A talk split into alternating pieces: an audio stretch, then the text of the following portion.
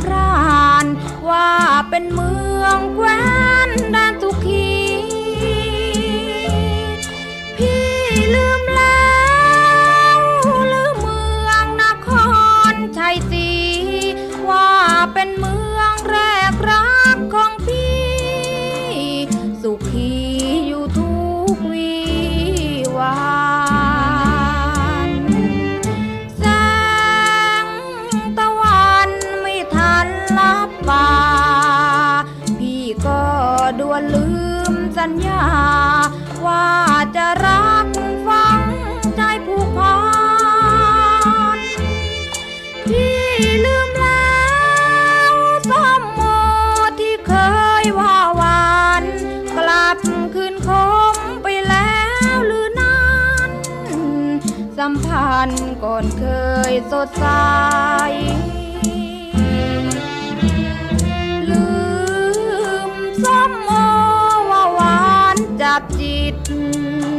เห็นดี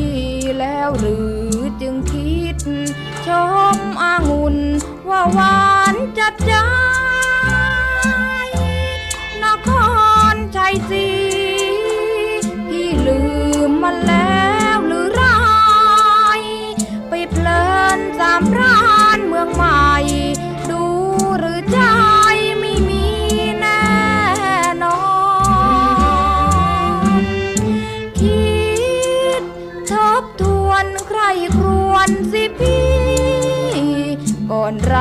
เคยรักพักดีควา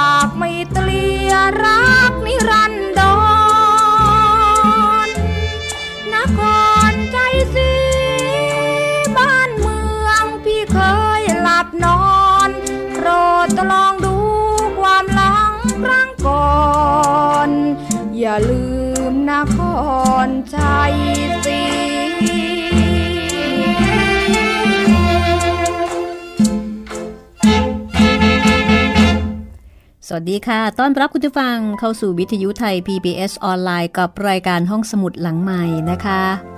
จากเสียงร้องของคุณละอองดาว โสธรบุญค่ะ เพลงสาวนครชัยศรีนะคะ เลือกมาเป็นเพลงเปิดรายการกับซีรีส์เจ้าพ่อเจ้าเมือง ผลงานของคุณอาจินปัญจพันธ์ค่ะศิลปินแห่งชาติสาขาวรรณศิลป์ประจำปี 2534 นะคะ มีหลายท่านบอกว่าชอบเพลงจังเลย ไม่เคยได้ยินได้ฟังมาก่อนนะคะเป็นเพลงเก่า แต่ว่าไพเราะเหลือเกิน ก็ต้องยกเครดิตให้กับที่ปรึกษาเรื่องเพลงนะคะ ให้กับคุณชินวัตรตั้งสุทธิจิตนะคะ ซึ่งเป็นผู้ให้คำแนะนำคือตอนแรกที่จะเล่าเรื่องนี้เนี่ย ดิฉันเองก็ไม่แน่ใจว่าเอ๊จะเลือกเพลงอะไรดีนะคะ ที่จะเข้ากับเนื้อหาอของเรื่องราว ก็ได้ปรึกษาคุณมหาหรือว่าคุณชินวัตรตั้งสุทธิจิต ซึ่งเป็น ผู้รู้นะคะในเรื่องของเพลงลูกทุ่งอีกท่านหนึ่ง ก็ให้คำปรึกษา แล้วก็แนะนำเพลงสาวนครชัยศรีของคุณละอองดาวโสธรบุญ แล้วก็คุณศักชายวันชัย ในเพลงรักพี่เสียดายน้องนะคะซึ่งก็จะใช้เป็นเพลงก่อนพักบ้าง เป็นเพลงปิดบ้างสลับกันไปสำหรับเรื่องเจ้าพ่อเจ้าเมืองนะคะ เราเริ่มต้นที่เจ้าพ่อค่ะ ก็เป็นนวนิยาย ที่สะท้อน ชีวิตของผู้คนแถวแถวนครชัยศรีคือเป็นมณฑลนครชัยศรีคือเขตเมืองนครปฐมสุพรรณบุรี แล้วก็สมุทรสาคร ในช่วงสมัยรัชกาลที่ 6 นะคะ มีทั้งเจ้าพ่อ มีทั้งเจ้าเมือง มีทั้งนักเลงแต่ละกลุ่มแต่ละคนก็จะมีวิธีคิดที่แตกต่างกันไป ในเรื่องนี้ก็จะเปิดเผยให้เห็นถึงบรรยากาศ ท้องทุ่ง ริมน้ำนะคะ เพราะว่าในสมัยนั้น การเดินทางไปมาก็ยังคงใช้การสัญจรทางน้ำเป็นหลัก ให้ได้เห็นบรรยากาศ ในช่วงนั้นสมัยนั้น อย่างชัดเจนเลยทีเดียวนะคะ ในขณะที่ดิฉันเล่าก็รู้สึกเหมือนกับได้ย้อนยุค เหมือนกับได้ขึ้นทำแมชชีนไปอยู่ในยุคนั้นสมัยนั้นจริง ๆ อินมาก ๆ เลยแล้วก็รู้สึกสนุก ขออนุญาตตั้งตัวเป็นไกด์พาคุณผู้ฟังนะคะ ไปเที่ยวสุพรรณไปเที่ยวนครปฐมในยุคนั้นสมัยนั้น กับนวนิยายเรื่องเจ้าพ่อ วันนี้เป็นตอนที่ 8 ความเดิมตอนที่แล้วนะคะเเป็นเรื่องราวของสองหนุ่ม ในขณะที่หนุ่มบรรจงประหลัดหนุ่ม ซึ่ง ฝากท้องมื้อเย็น ที่แพรของนายอำเภอ คือนายอำเภอ เลี้ยงข้าวเย็น แต่ว่าให้ประหลัดบรรจง มาสอนหนังสือให้กับลูกสาว แล้วก็มีแม่ปลาย ซึ่งเป็นลูกสาวคนเล็กของขุนเขียนมาเรียนด้วย แล้วก็มีแม่ห่วย ซึ่งเป็นลูกคนจีนในตลาดนะคะ ก็มาเรียนร่วมด้วยอีกคน รวมทั้งหมดเนี่ยมีเด็กสาวมาเรียน 3 คน การเรียนการสอนก็ เรียกว่าดำเนินไปด้วยดี จนกระทั่งลูกศิษย์สามารถที่จะอ่านออกเขียนได้นะคะ แต่ว่าเมื่อลูกศิษย์เริ่มโตเป็นสาว การเรียนก็ต้องหยุดลง เพราะว่าไม่อย่างนั้นเดี๋ยวจะไม่เหมาะไม่งาม ประหลัดบรรจงก็ทำงานราชการไป ในขณะที่หนุ่มพรม พรมสีทุ่งทองนะคะ ก็เจริญก้าวหน้า ในเส้นทางของการเป็นนายตรวจ เขากลายเป็นนาย ของคนในรุ่มน้ำท่าจีน โดยกิติศัพท์ ใจกว้าง ใจดี ใจเด็ด แล้วก็มือหนักนะคะ เป็นคนใจนักเลงก็เป็นที่รักใคร่ของผู้คนรวมไปถึงของบรรดาพวกขี้ยาของบรรดา นักเลงทั้งหลาย ที่ต้องการจะมาขอความช่วยเหลือ เพราะว่าพ่อของพรมคือกำนันผิน เป็นผู้ที่มีอิทธิพล ในเขตนครปฐมและก็สุพรรณกำนันผินมีที่นานับหมื่นไร่ และแกถือคติที่ว่าใครมาถึงก่อน ช่วยคนนั้นก่อน นั่นหมายถึงว่าเวลาที่มีคดีอะไรก็ตาม ใครไปหาแกก่อน แกก็จะช่วยคนนั้น ถ้าทางราชการไปหาแกก่อน แกก็จะช่วยจับผู้ร้ายให้ แต่ถ้าผู้ร้ายไปหาก่อน แกก็จะช่วยผู้ร้าย ให้ที่หลบให้ที่กิน ไม่ส่งตัวให้กับตำรวจ คดียิงในตรวจในชาย ปรากฏว่าผู้ร้ายเนี่ยไปหากำนันผินก่อน กำนันผินก็ช่วย เรื่องก็เงียบลง ไม่สามารถที่จะจับตัวผู้ร้ายได้นุมพรมเจริญเติบโตนะคะ ในการเป็นในตรวจ ลาออกจากการเป็นครูที่พระปฐมขณะเดียวกันก็ทำตลาด ที่ท่าทุ่งทอง เป็นตลาด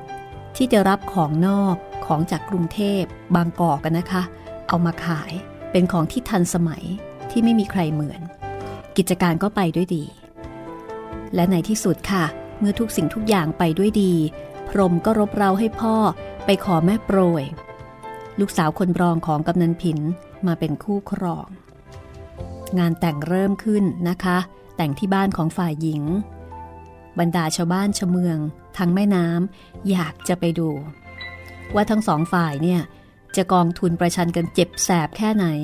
จะเอาเงิน เอาทองเอาโฉนดที่ดิน มารับไหว้เจ้าบ่าวเจ้าสาวเป็นเงินเรือนหมื่นเรือนแสนอย่างไรบ้าง อันนี้ก็ถือได้ว่าเป็นศักดิ์ศรีของแต่ละฝ่าย วันนี้เป็นบทที่ 21 นะคะ ชื่อว่าระหว่างกองทุนกับขนมจีน เรื่องราวจะเป็นอย่างไรติดตามฟังกันได้เลยค่ะ เจ้าพ่อตอนที่ 8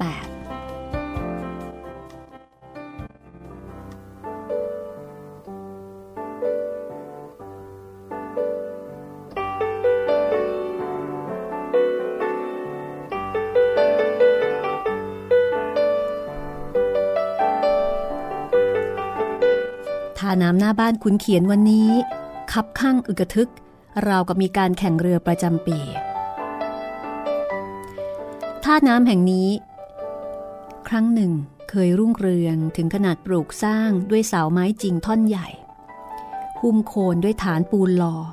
เรียงเสาทีๆเพื่อให้แข็งแรงพอที่จะปูกระดานกว้างขวาง ขนาดตั้งพินพาดวงใหญ่ มีลูกกรงกระดานฉลุ มุงหลังคากระเบื้อง แต่งลวดลายชายคาอย่างประณีตเพื่อรับเสด็จท่านเสนาบดีมหาไทย ซึ่งได้ทรงนำบริวารมาตรวจราชการเป็นขบวนใหญ่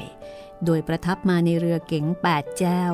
และทรงแวะขึ้นพักทักทายกับนายอำเภอเจ้าของบ้านอยู่เนืองเสนาบดีกระทรวงมหาไทยก็คือสมเด็จกรมพยาดำรงราชานุภาพนะคะ ครั้นเมื่อสิ้นสมัยของรัชกาลที่ 5 และเปลี่ยนเสนาบดีมหาไทยท่านามนี้ก็ร่วงโรยลงเป็นลำดับ แม้ตัวนายอำเภอเองก็เกษียณราชการมาได้ 7-8 ปีแล้ว จากนั้นท่าน้ำแห่งนี้ก็โรยรา มีได้ต้อนรับแขกเรืออีก จนกระทั่งเมื่อสองสามปีมานี้ เรือมีได้จอดเทียบท่าบ่อยๆ เพราะว่าลูกเศรษฐีชื่อว่าพรม ซึ่งเป็นนายตรวจเรือเมเนี่ยแวะมาเยี่ยมเยียน คือมาจีบลูกสาวนั่นเอง ท่าน้ำนี้ทำท่าว่าจะทนทานการกระแทกของเรือเมไม่ไหว แทบจะสุดเซลงก้นแม่น้ำแต่เมื่อมีการรับมั่นขันหมากจากหนุ่มพรมที่จะตกแต่งกับลูกสาวคนกลาง เจ้าของบ้านก็บูรณะท่าน้ำให้แข็งแรงโออาขึ้นอีกครั้ง เพื่อรอรับขบวนขันหมากจากเจ้าบ่าว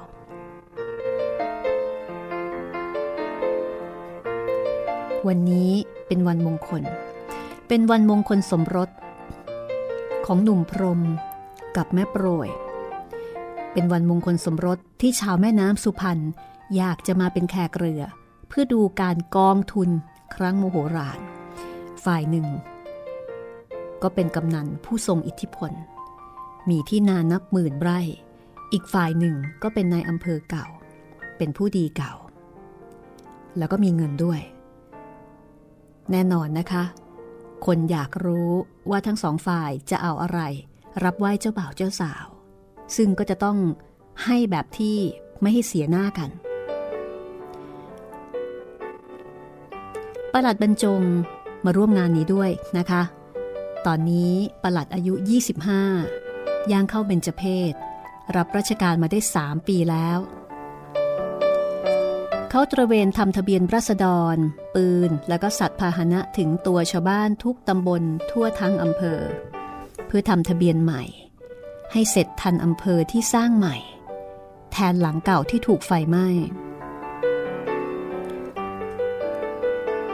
และผลของความดีความชอบนี้เองค่ะทำให้เขาได้เลื่อนขึ้นจากประหลัดสำรองเป็นประหลัดซ้าย ขึ้นเป็นประหลัดขวา ได้ขึ้นเงินเดือนอีก 5 บาท จาก 40 บาทเป็น 45 บาท ปีแรก บรรจงนอนแคร่เฝ้าอำเภอชั่วคราวที่ปลูกเป็นโรงจาก ปีต่อมาในอำเภอซึ่งเอื้อเฟื้ออาหารการกินทุกมื้อตอบแทนที่เขาช่วยสอนหนังสือให้ลูกหลาน ได้เลื่อนไปเป็นประหลัดจังหวัด ในอำเภอคนใหม่ ปลูกหมู่เรือนสูงฝาขัดแตะพื้นกระดานให้ประหลัดอำเภอพักคนละหลัง กลายเป็นว่า บรรจง ก็มีบ้านอยู่แล้วนะคะ และเมื่อเรือนพักเสร็จ เขาได้บ้านอยู่ หลังจากที่ไม่ได้อยู่บ้านมานาน และตัวเขาเองก็กำลังจะเป็นที่โปรดปรานของนายอำเภอ แต่แล้วนายอำเภอผู้นี้ก็ย้ายไปอำเภอบางปลาของจังหวัดนครปฐม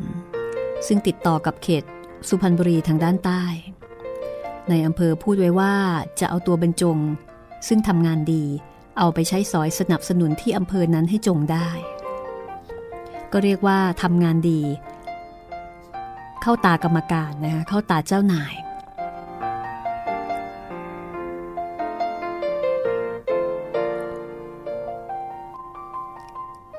ก่อนหน้านั้นนะคะ บรรจงนี่เป็นคนที่ชอบเขียนบันทึก ไม่ว่าจะมีอะไรเกิดขึ้น ไม่ว่าจะเจออะไร เขาก็ติดนิสัยชอบขีดชอบเขียนชอบบันทึกเอาไว้ ตอนที่รอบ้านสร้างเสร็จ บรรจงเขียนบันทึกเอาไว้ว่า พศ 2462 ต้องไปเช่าเรือมีประทุนกว้างสามศอกเศษมาอาศัยหลับนอน หุงหาอาหารกินเอง กับข้าวประจำก็หัวไชโป๊ต้มหมู คราวใดมีราชการไปทำทะเบียนรัษฎรไปค้างตามท้องที่ กลับมาหม้อข้าวหม้อแกงบูดราขึ้น ต้องขัดกันใหญ่ ถ้านานวัน ราบูดมันขึ้นนาน ขัดไม่หายเหม็น ก็ต้องทิ้ง ซื้อใหม่ หม้อดินใบแล้วไม่กี่สตางค์ต่อมาสร้างที่ว่าการอำเภอใหม่ใหญ่โต อยู่ตรงหน้าวัดสวนหง เราก็ถอเรือมาประจำอยู่หน้าอำเภอ เวลาพายุแรงๆ หลักเชือกหลุด เล่นเอายุ่งแทบแย่ ส่วนเงินเดือนที่ได้เพิ่มขึ้นมา 5 บาทเขาก็บันทึกว่า เงินที่ได้นี้เก็บไว้ซื้อตำรับตำรากฎหมายพระราชบัญญัติคำสอนคำอธิบายของอาจารย์ต่างๆ สิ้นเงินไปแทบไม่ชนเดือน ดูหนังสืออย่างหนัก เล่าเรียนเองพอรับหน้าที่เกี่ยวกับรัษฎร ต้องมีความรู้ให้สมควรกับหน้าที่ ถ้าทำงานให้เขาไม่ได้ก็น่าละอายมาก หน้าด้านกินเงินเดือน แต่ทำงานไม่เป็นชิ้นเป็นอัน การดูหนังสือได้ผลมาก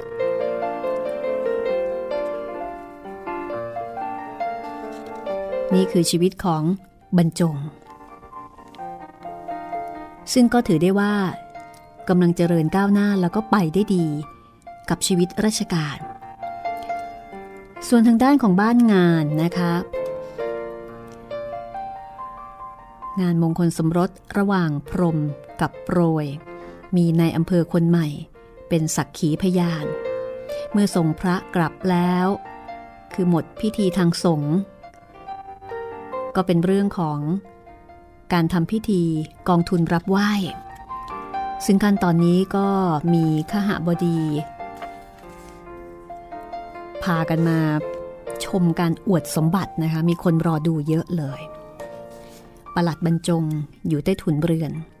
รวมกับพวกอำเภอแล้วก็ชาวตลาด ซึ่งเป็นแขกธรรมดาธรรมดาไม่มีสิทธิ์ขึ้นไปนั่งดู เหมือนกับบรรดาข้าหบดีนะคะ ซึ่งบรรดาข้าหบดีก็ขึ้นไปนั่งเป็นสักขีพยานละ่ะเมื่อเดือนที่แล้ว ขุนเขียนก็ได้ตกแต่งแม่ปรังลูกสาวคนโตให้กับคุณหลวงนักเรียนนอกข้าราชการมีอันดับในกระทรวงมหาดไทย เจ้าบ่าวรับเจ้าสาวไปอยู่กรุงเทพบรรจงก็อกหักไป ธรรมเนียมที่ว่า เจ้าบ่าวจะต้องอยู่กินทางพ่อแม่ฝ่ายหญิงนั้น ใช้สำหรับครอบครัวที่ทำไร่ทำนา แต่ถ้าเจ้าบ่าวทำงานทำการค้าขายราชการ เจ้าสาวจะต้องถูกส่งตัวไปอยู่บ้านพ่อแม่ฝ่ายชาย ในกรณีนี้ เจ้าบ่าวทำราชการ เจ้าสาวก็ไปอยู่กับเจ้าบ่าว คุณเขียนในอำเภอชราก็นึกในใจว่า ลูกสาวคนโตก็จากไปหนึ่งคนแล้ว เขยคนโตเป็นขุนน้ำขุนนาง มีท่าทีว่าจะรุ่งเรืองเป็นใหญ่เป็นโตในราชการต่อไป ส่วนเขยคนนี้ก็ใหญ่โตเต็มแม่น้ำคนโน้นเป็นใหญ่ทางราชการ คนนี้เป็นใหญ่ทางนักเลงขุนเขียนก็นึกในใจว่า สายเลือดของเรา จะกระจายไปทั่วทั้งในเมืองหลวงและชนบท สายเลือดของเรา เพราะเราเป็นฝ่ายหญิงผู้อุ้มท้อง เป็นฝ่ายให้กำเนิด สกุลเป็นของฝ่ายชาย แต่สายเลือดสายรกเป็นของฝ่ายเรา โอ้ อันนี้ก็เป็นวิธีคิดอีกแบบหนึ่งเลยนะคะ ซึ่งถ้าเกิดว่าคิดแบบจีน ก็จะคิดตามนามสกุลตามแท้ใช่ไหมคะ อันนี้คิดแบบไทยๆ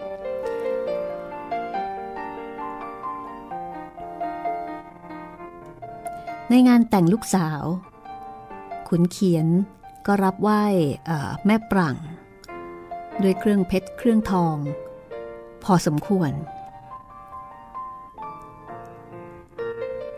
ในงานแต่งของลูกสาวคนโตนั้น เมียใหญ่ของแกแอบหยิบส่วนหนึ่งออกเก็บเอาไว้ซะก่อน เนื่องจากแม่โปรยคนนี้ไม่ใช่ลูกแท้ๆหลายวันมานี้ ขุนเขียนกับเมียใหญ่ ทะเลาะกันในเรื่องสมบัติที่จะสู้คือที่จะเอามากองทุนสู้กับกำนันผิน เมียแกก็ให้เหตุผลว่า เราเป็นฝ่ายหญิงจะให้อะไรกันนักหนา ผลสุดท้าย สมบัตินี้ก็ตกเป็นของฝ่ายเจ้าบ่าว แต่ขุนเขียนก็จะรักษาหน้าสู้กับกำนันผินให้สุดฤทธิ์แต่ผลสุดท้ายเมียเป็นฝ่ายชนะด้วยเหตุผลที่ว่า จะต้องขยักสมบัติเอาไว้รับไหว้แม่ปลายคนเล็กอีกคนหนึ่ง ไม่ควรจะทุ่มเทสู้กับฝ่ายเจ้าบ่าวในวันนี้ ขุนเขียนก็เป็นฝ่ายยอม ดังนั้นทองหยองในหีบจึงพร่องลงไปอีก เพราะเมียแกหยิบอีกส่วนหนึ่งออกไป เผื่อแม่ปลายคนเล็ก แกยอมด้วยเหตุผลนี้นะคะ แล้วก็ยังปลื้มใจที่เมียใหญ่เนี่ยยังเป็นห่วงแม่ปลายวัยรุ่น ซึ่งเป็นลูกต่างท้องกำพร้าแม่ คือแม่ของแม่โปรยกับแม่ปลาย ซึ่งเป็นเมียรบเมียรองเนี่ยตายไปแล้ว เหลือแต่เมียใหญ่ที่เป็นแม่ของแม่ปรัง วันนี้คุณเขียนเรียกให้เมียยกหีบเก็บทองออกมา แล้วก็บอกว่ายกให้ทั้งหีบเลย แกเปิดหีบให้ทุกคนเป็นประจักษ์ตาว่าในหีบนั้นมีสมบัติพัสถานขนาดไหนนะคะ มีทั้งปิ่นทองคำตุ้มหูเพชรสร้อยคอจี้เพชร แหวนทองฝังพลอย เข็มกลัดทองลงยา นามสกุล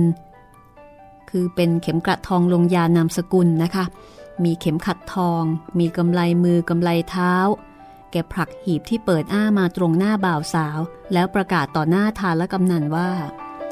ครบสำรับตั้งแต่หัวจะหลดตีน นี่เป็นกองทุนของฝ่ายหญิง บ่าวสาวก้มลงกราบ ขณะที่ฝ่ายกำนันผินนักเลงชรา ซึ่งแก่กว่าคุณเขียนห้าปี ก็พูดขึ้นอย่างที่ไม่มีใครคาดคิดว่า แล้วอะไรล่ะสำหรับจะให้ลูกเขย ขุนเขียนตกใจ ไม่คิดว่ากำนันผินเนี่ย จะว่าเอาตรงๆแบบนี้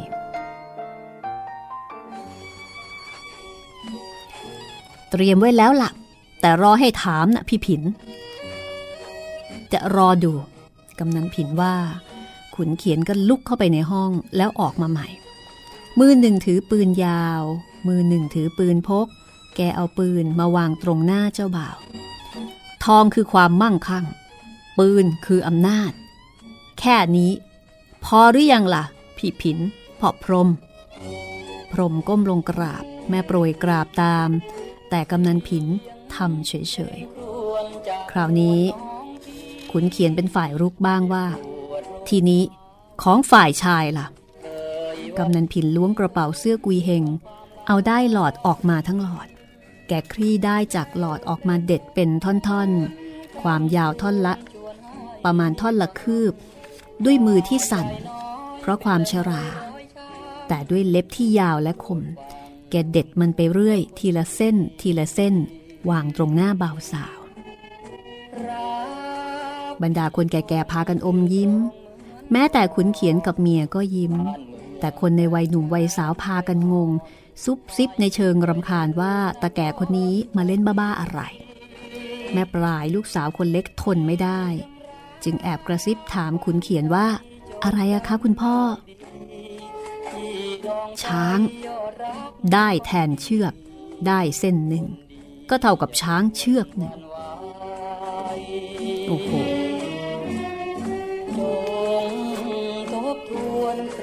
ละสิ ให้ช้างเลยเหรอคะ พักสักครู่กันล้วกันนะ แล้วเดี๋ยวมาติดตามกันต่อนะคะว่า ช้างกับเชือก มันมันเกี่ยวกันยังไง ก็เป็นไปได้ว่าอาจจะเป็นการเล่นคำใช่ไหมคะอ่าช้างหนึ่งเชือกอะไรทำนองนั้น เดี๋ยวกลับมาติดตามกันต่อนะคะว่ากำนันผินเนี่ยให้อะไร กับทั้งเจ้าบ่าว และที่สำคัญให้อะไรเป็นการรับไหว้เจ้าสาว อย่าควรหวนหายไม่เคยมองน้องข้ามไป แบ่งดวงใจรักเธอเท่ากันอย่ามันมองข้องใจกันเลยแจ่มจันทร์ด้วยดวงใจพี่ยังรักมัน ทั้งสามพรานนครชัยศรี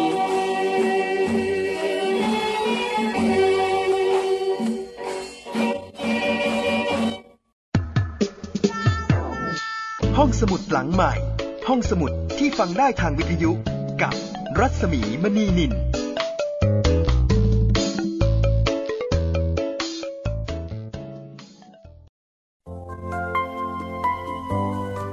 มาฟังกันต่อเลยนะคะ กับตอนที่ 8 ในช่วงที่ 2 ของนวนิยาย เจ้าพ่อบทประพันธ์ของคุณอาจินปัญจพันธ์ค่ะ ศิลปินแห่งชาติ สาขาวรรณศิลป์ในปี 2534 นะคะกำลังสนุกทีเดียว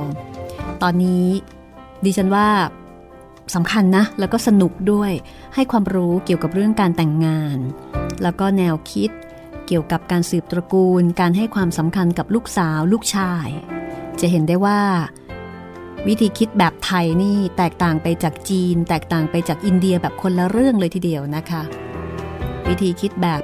กำนันผิน ซึ่งจะยกลูกสาว เออขออภัย ซึ่งจะยกสมบัติให้กับลูกสาว หรือว่าวิธีคิดของขุนเขียน ซึ่งถือว่าสายเลือดของแกเนี่ย จะกระจายไปทั้งชนบทแล้วก็ในหลวง ถือว่าเป็นสายเลือด เพราะว่า เป็นฝ่ายหญิง เป็นผู้อุ้มท้อง เป็นฝ่ายให้กำเนิด ส่วนสกุลเนี่ย เป็นของฝ่ายชาย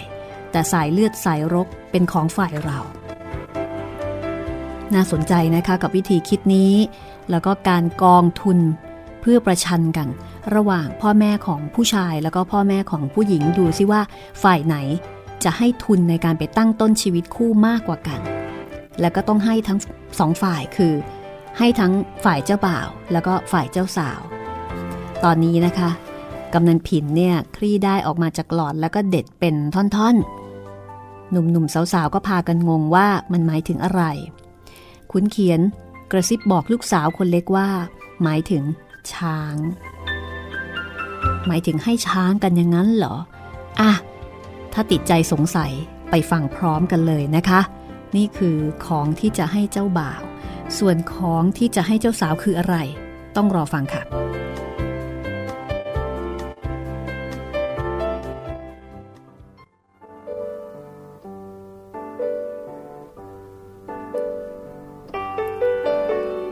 กำนันผินยังเด็ดเส้นได้ของแกเรื่อยไป ฉันมี 20 เชือก กองทุนลงไป 19 เชือก เหลือไว้ดูเล่นเชือกเดียว ในอำเภอหนุ่มก็กล่าวขึ้นมาว่า ผมก็อยู่มาหลายอำเภอแล้ว เท่าที่ผมทราบ ทั้งมณฑลนครชัยศรีนี้สำรวจแล้วไม่มีช้างสักเชือกเดียว กำนันผินก็บอกว่า แต่ที่ทุ่งทอง มีทั้งช้างงาน ช้างป่า ฉันจับมาฝึก ถ้าคุณไปอยู่อำเภอนั้น ก็อย่าให้ตกสำรวจเหมือนอำเภอก่อนๆก็แล้วกัน เคยได้ยินคำว่า ช้างป่าต้นคนสุพรรณไหมล่ะ บอกกันต่อๆไป ตอนนี้คนใต้ถุนเรือนโผล่มาคาบันไดเบียดดูการแสดงเรื่องช้าง กองทุนประดับช้าง ซึ่งหาดูได้ยากกำนันผินก็บอกต่อไปอีกว่า เมื่อกี้ ท่านขุนเขียน บอกว่าทองคือความมั่งคั่ง ปืนคืออำนาจ เสร็จเรียบร้อยไปแล้ว แต่ของฉันนี่ ช้างหมายถึงกำลัง อย่างที่โบราณเขาว่า มีกำลังดั่งพญาช้างสารไงล่ะ ทีนี้มีช้างแล้ว ก็ต้องมีแผ่นดินใหญ่ ๆ ให้มันเหยียบ แกก็หันไปกวักมือเรียกลูกสาว แม่ผาด แม่ผาดวันนี้ใส่ทองหยองเพียบไปทั้งตัว สับหวีทองฝังเพชร พอครานมาหาพ่อ แสงจากหวีทองฝังเพชรนี่ก็บูบวาบเข้าตาทุกคนนะคะ คือก็ต้องแต่งตัวไม่ให้เสียหน้าละเพราะว่าบ้านนี้รวยมาก แม่ผาดไม่ได้มาคนเดียว แต่มีบ่าวผู้ชายอีกคนกระเถิบตามมา บนตักของบ่าวคนนี้มีหีบไม้แบนๆ ใบใหญ่กว้างยาวขนาดหิ้งพระเคือง กำนันผินสั่งให้แม่ผาดเปิดหีบ ทุกคนก็แบบอยากรู้อยากเห็นนะคะว่า ในหีบนั้นจะมีอะไร ซึ่งอันเนี้ยจะเป็นของที่ให้กับฝ่ายหญิง ปรากฏว่าข้างในมีโฉนดโฉนดซึ่งทางการออกให้เมื่อ 10 ปีก่อนเป็นปึกๆนะคะ ให้กันเป็นปึกๆเลยโฉนดนี่คือโฉนดที่นา แล้วก็นันผินก็บอกว่า โฉนดนา 20 แปลง แปลงละ 50 ไร่เป็นอย่างต่ำ เป็นกองทุนที่ฝ่ายชายจะมอบให้แก่เจ้าสาว แม่ธรณีก็ต้องอยู่กับเพศหญิงจำพวกแม่โพศพ เพราะแม่คือมารดาของวงตระกูล ทุกคนฟังแล้วก็อึ้งกำนันผินนักอ่านวรรณคดีแกพูดจับใจทุกหัวใจ ไม่รู้ว่าแกไปจำมาจากเล่มไหน กำนันผินเป็นคนอ่านมาก แล้วคิดขึ้นมาได้เองนานแล้ว เก็บเอาไว้รอโอกาสพูดให้มีสง่าราศีในวันแต่งลูกชาย ที่แกมั่นใจว่า ลูกชายคนนี้แหละจะเป็นใหญ่เหนือแม่น้ำสายนี้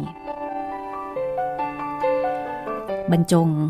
ก็โผล่ขึ้นมาดูแล้วก็ฟังที่หัวบันไดด้วยนะคะ ก็ได้ยินเขากองทุนประชันกัน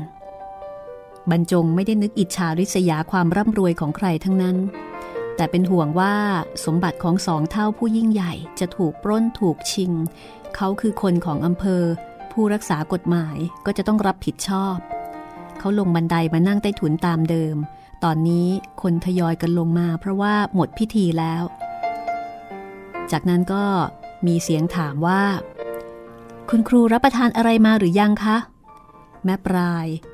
สาวรุ่นที่เป็นลูกศิษย์แอบมาย่อกายถาม ในมือถือจานขนมจีนน้ำยา พูนไปด้วยพริกเครื่องเหมือด พร้อมช้อน ยังไม่หิวหรอกจ้ะ คุณหนู ไม่หิวก็ต้องรับประทานค่ะ ไม่งั้นเจ้าภาพเสียใจนะคะ บรรจงรับจานมาถือไว้แล้วก็ขอบใจลูกศิษย์สาว ทานสิคะ ทานให้ดิฉันเห็นก่อน แล้วดิฉันถึงจะไปเอาน้ำเย็นมาให้ค่ะบรรจงตักขนมจีนกิน รู้สึกมีคุณค่ายิ่งกว่าสมบัติใด ๆ เพราะว่าตอนนี้เขากำลังหิว แต่ก็ปากแข็งเอาไว้ก่อน แม่ปลายไม่ได้ไปถามแล้วก็ไม่ได้ไปดูแลพวกอำเภอคนอื่นๆ แต่เธอเอาใจใส่เฉพาะคนที่เคยสอนหนังสือให้เธอ เมื่อบรรจงเริ่มกิน เธอก็ถอยออกไปคเนดูว่าเขากินใกล้จะหมดจานแล้ว ก็ถือแก้วน้ำมีจานเงินรอง มีฝาเงินปิดมาให้ คือเรียกว่าเป็นแก้วน้ำจานรองอย่างดีนะคะบรรจงก็ถึงกับร้องโอ้โห ด้วยความเกรงใจ เพราะว่าเขาเพิ่งจะได้รับแก้วน้ำจานรองเป็นครั้งแรกในชีวิต แล้วแม่ปลายก็พูดขึ้นมาลอยๆว่า คุณครูคะ ดิฉันจะต้องไปอยู่กับพี่โปรยที่ทุ่งทอง คงจะไม่ได้พบกันแล้วนะคะ ขณะได้ยินคำว่า คงจะไม่ได้พบกันแล้วนะ ใจของบรรจงล่องลอยจากใต้ถุนเรือนไปยังบางกอก เรือนหอของแม่ปรางสาวเก๋ ซึ่งตกแต่งไปแล้วเมื่อเร็วๆนี้ เขานึกถึงแล้วก็ให้ใจหาย ในขณะที่เขากำลังคลำงานระดับอำเภอ ไปสู่เป้าหมาย เจ้าเมือง ตามคำทำนายของเท่าแก่แดง สาวงามซึ่งเท่าแก่แดง ได้มองลักษณะไว้ว่า จะได้เป็นถึงคุณหญิง ก็ได้ล่องลอยไปสู่วิมานคุณหญิงคุณนายเสียก่อนแล้ว หล่อนแต่งงานกับคุณหลวงนักเรียนนอกทำงานตำแหน่งใหญ่ในกระทรวงมหาดไทย กระทรวงซึ่งบังคับบัญชาอำเภอเล็กๆ ที่เขาทำงาน โดยไม่มีตาทิพดวงใดมองเห็น แต่ขณะพูดคำนั้น แม่ปลาย สาวเพิ่งจะรุ่น 15หยกหยก16ย่อนย่อน รู้สึกตัวว่า พูดออกมาอย่างลำบากใจแล้วก็เศร้า ใครเลยจะรู้ใจสาวน้อย ผู้ซึ่งเคยนั่งคุกเข่าขอยืมไม่ขีดจากชายหนุ่มเป็นครั้งแรกในเรือเม เมื่อสองปีก่อน แล้วต่อมาก็ได้พบเขาทุกวันที่แพรในอำเภอ เพื่อเรียนหนังสือกับเขาวัยพริบานของหล่อน การเริ่มสู่ความเป็นสาว ไม่มีชายใดนอกจากเขา ประหลัดอำเภอหนุ่มผู้สุภาพ เงียบขรึม และเจียมตัว เขาแตกต่างจากผู้ชายคนใดในโลกของเธอ ซึ่งมีบิดาชรา มีพี่ชายหลายแม่ ซึ่งล้วนแล้วแต่ประพฤติตัวไม่สมศักดิ์ศรีลูกในอำเภอ เป็นขี้ยาคนหนึ่ง เป็นนักการพนันคนหนึ่ง ลิเกคนหนึ่ง คนที่เป็นลิเก นุ่งผ้าหยักรังเสื้อแสงไม่ใส่ หนังสือนั่งหาก็ไม่ได้ร่ำเรียน ไม่มีอะไรจะเทียบได้กับปลัดอำเภอ ผู้แต่งตัวสุภาพเรียบร้อย แบบผู้ดีตกยาก นั่นก็คือถึงขาดก็ขาว ถึงเก่าก็แพร หมายถึงเสื้อผ้าอาภรณ์ส่วนพี่พรมเล่า นั่นคือภาพแทนของพ่อ นับเป็นพ่อที่สองในเงาของอำนาจที่ยิ่งใหญ่ แล้วก็ผงผาง แม่ปลายแอบปักผ้าเช็ดหน้าเอาไว้ผืนหนึ่ง ใช้ได้ไหมสีชมพูอ่อน เส้นเรียบไปตามลายดินสอที่เธอเขียนลงไปว่า คุณครูที่รัก แต่ด้วยความที่ไม่ชำนาญในการปัก ด้วยเข็มแล้วก็ได้ที่แอบเอามาจากพี่สาว และด้วยลายที่เขียนไว้อันจะต้องปกปิด ทั้งปิดคนอื่น ปิดตัวเองทำให้งานปักเป็นไปอย่างช้า แต่ในที่สุดก็ปักเสร็จ วันนี้เธอเน็บผ้านี้ไว้ที่เข็มขัดเงินคาดเอว โดยเอามุมที่ปักไว้นั้น ซุกอยู่ภายในชายสิ้นกับเอว วินาทีหนึ่งใด ที่เธอตัดสินใจอย่างกระทันหันด้วยคำบงการของความรักความบูชา ซึ่งจะต้องไม่มีใครรู้เห็น พูดง่ายๆก็คือ เธอจะต้องหาทางมอบให้เขาให้ได้ เพราะว่าการจากไกลไปต่างอำเภอครั้งนี้ อาจจะไม่ได้พบกันอีกแล้ว แม่ปลายก็รู้นะคะว่า คนโบราณถือว่าการให้ผ้าเช็ดหน้าแก่กันนั้น อาจจะเป็นลางของความเศร้าในวันหน้า แต่คนที่อยู่ใต้ถุนเรือนมีมากมาย และนั่งอยู่ใกล้ ๆ กัน บนครกตำข้าวบ้าง บนท่อนไม้บ้าง บนไม้ยาวบ้าง ไม่เปิดโอกาสให้เธอกระตุกผ้าเช็ดหน้าออกมามอบให้แก่เขาเลย ยิ่งถ้าจะทำตก คนแถวนั้นก็อาจจะเก็บได้ก่อนคุณครูผู้เชื่องช้า และตัวหนังสือนั้นก็จะยิ่งทำให้อับอาย เธอจำใจต้องถอยหลังห่างออกมาจากเขา ความเป็นสิทธิ์กับครูไม่มีเหตุผลที่จะต้องครออยู่นานกว่านี้ ความเป็นกุลสตรีก็ทำให้เธอต้องจากมาตามขนบธรรมเนียมอันเคร่งครัดของยุคสมัย คือยุคนั้นจะมาทำโจ่งแจ้งอะไรมากนี่ก็คงจะไม่งามนะคะ แล้วก็เป็นผู้หญิงด้วย หล่อนผิดหวังวันนี้ โดยไม่รู้เลยว่า ความช้านานนี้คือเครื่องบ่มความรักอย่างดีที่สุด และการเวลาจะเพิ่มเติมคุณสมบัติให้แก่สาวรุ่นไปเรื่อยๆ หล่อนเศร้าจนลืมนึกถึงคำศักดิ์สิทธิ์ที่ว่า คู่กันแล้วจะไม่แคล้วกันเลย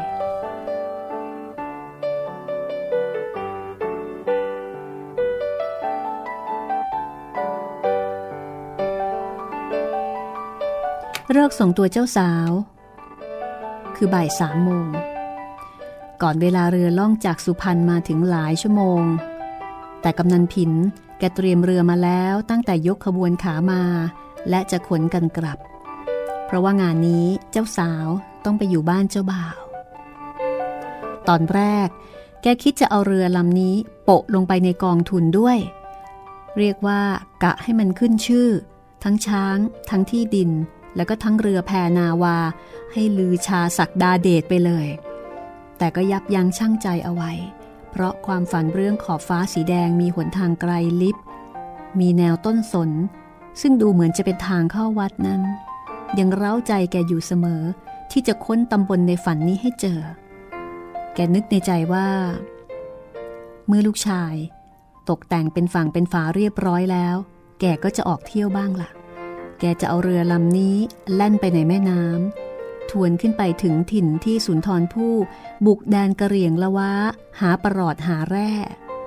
แกจะท่องเที่ยวเข้าคลองเล็กคลองน้อย แล้วก็ค้นหาตำบลในฝันให้พบให้จงได้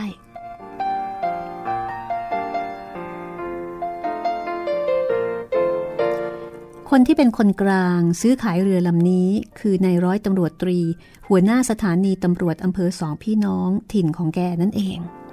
เรือลำนี้เจ้าของเดิมไม่ค่อยได้ใช้ก็เลยขายไม่แพงนายร้อยตำรวจผู้นั้นได้ขอฝากคนของเขาให้เป็นนายท้ายเรือมาด้วย เป็นคนผิวดำตาโปน ร่างใหญ่ กำนันผินไม่อยากขัดใจนายตำรวจท้องที่ ซึ่งจะได้พึ่งพาธุระเรื่องอื่นกันต่อไป ก็รับไว้ไม่ให้ผู้ฝากเสียน้ำใจ และแกก็มองออกว่า ชายผู้นี้มีหน่วยก้านเกินกว่าที่จะเป็นแค่นายท้ายเรือ นายท้ายเรือยนต์คนนี้เอง ขณะเช็ดถูพื้นกระดานเรือ ไว้รอเจ้านายซึ่งจะยกขบวนกลับนั้น ได้เงยหน้าขึ้นมาดูประหลัดบรรจง ขณะจะหาเรือกลับจากบ้านงาน นายท้ายได้ยกนิ้วชี้ขึ้นขวางริมฝีปาก บอกใบ้แก่บรรจงว่าอย่าพูดอะไร และบรรจงก็จำได้ดีว่า นี่คือผู้หวังดีของเขา ซึ่งไม่มีการติดต่อกันนับปี ก็คือเป็นตำรวจลับ ซึ่งปลอมตัวมา มีข้อมูลสอดแทรกมาตรงนี้นะคะว่า ยุคนั้นงานปกครองออกท้องที่ คุมบัญชีกรรมสิทธิ์ สัตว์พาหนะสัมโนครัว รักษากฎหมาย ว่ากล่าว จับกลุ่มคุมขัง เปรียบเทียบปรับ คดีแพ่งไม่เกินพันบาท สืบสวนสอบสวน ฟ้องศาลส่งหมายศาลตลอดจนอายัดชนสูตร ตราสินชนสูตรศพ ระงับทุกบำรุงสุข จนกระทั่งดับเพลิงและดูแลคนเดินทาง อยู่ในกำมืออำเภออย่างล้นฟ้าค่ะ คือทุกอย่างอยู่ในมือของอำเภอหมด ส่วนตำรวจหัวหน้าสถานีภูทรเนี่ยเป็นแค่พระรอง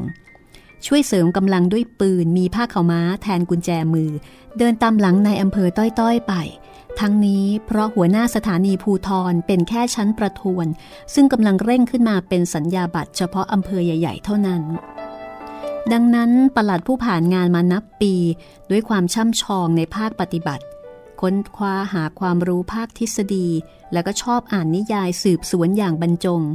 ตอนนี้เขาจึงไม่ใช่หนุ่มน้อยกระดูกอ่อน ที่ใครจะมายื่นจดหมายลับ หรือว่าให้รหัสสั่งให้เงียบอีกต่อไป เขายืนพิจารณาป้ายชื่อเรือสีทุ่งทองที่ติดขึ้นใหม่แล้วก็พูดกับนายท้ายผู้ปลอมตัวมาจากตำรวจภูทรลับว่า ป้ายใหม่นะนายท้ายแต่เรือเก่า นายท้าย นายดำ หรือร้อยตำรวจโทหมื่นดำดำเนินศิลป์ยิ้มออกมา ด้วยความเข้าใจในนัยยะแห่งคำพูดนั้น บรรจงยังกล่าวต่ออีกว่า มากับพวกเจ้าบ่าวสิท่า ป้ายสีทุ่งทองบอกชัดๆนายท้ายเข้าใจที่บรรจงสวมรอย จึงตอบดังๆ แบบไม่กลัวใครได้ยินว่า ครับ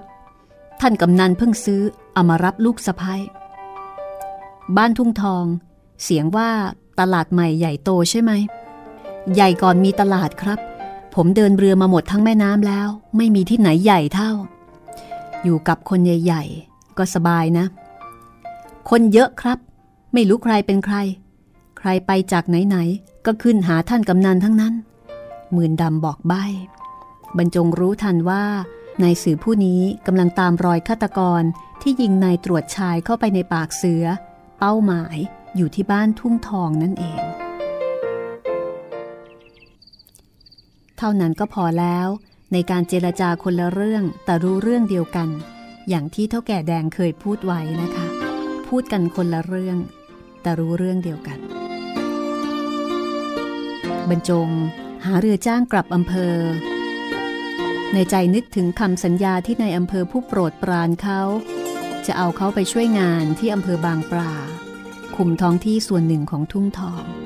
เขาคงจะมีโอกาสได้ร่วมมือกับนายตำรวจ ผู้อุทิศตัวเพื่อราชการสืบคดีนี้ ชายหนุ่มหายใจเป็นงาน มีได้นึกถึงเรื่องที่แม่สาวปลาย จะไปอยู่กับพี่สาวพี่เขย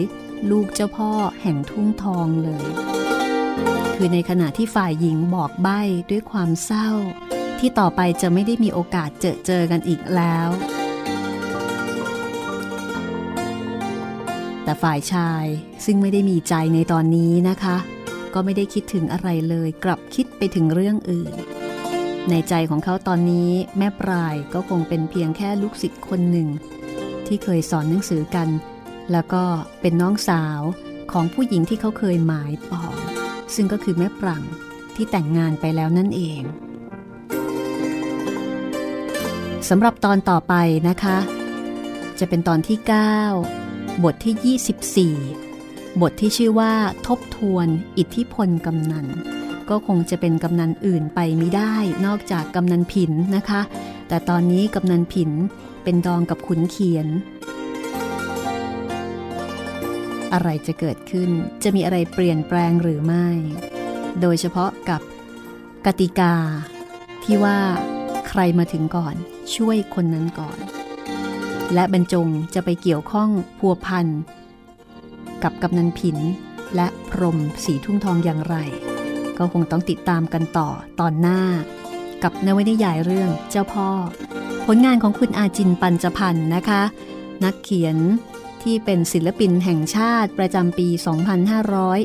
2534 ห้องสมุดหลังใหม่นำมาเล่าให้คุณได้ฟัง ฟังกันสดๆ ได้ทุกวันจันทร์ถึงวันศุกร์ค่ะ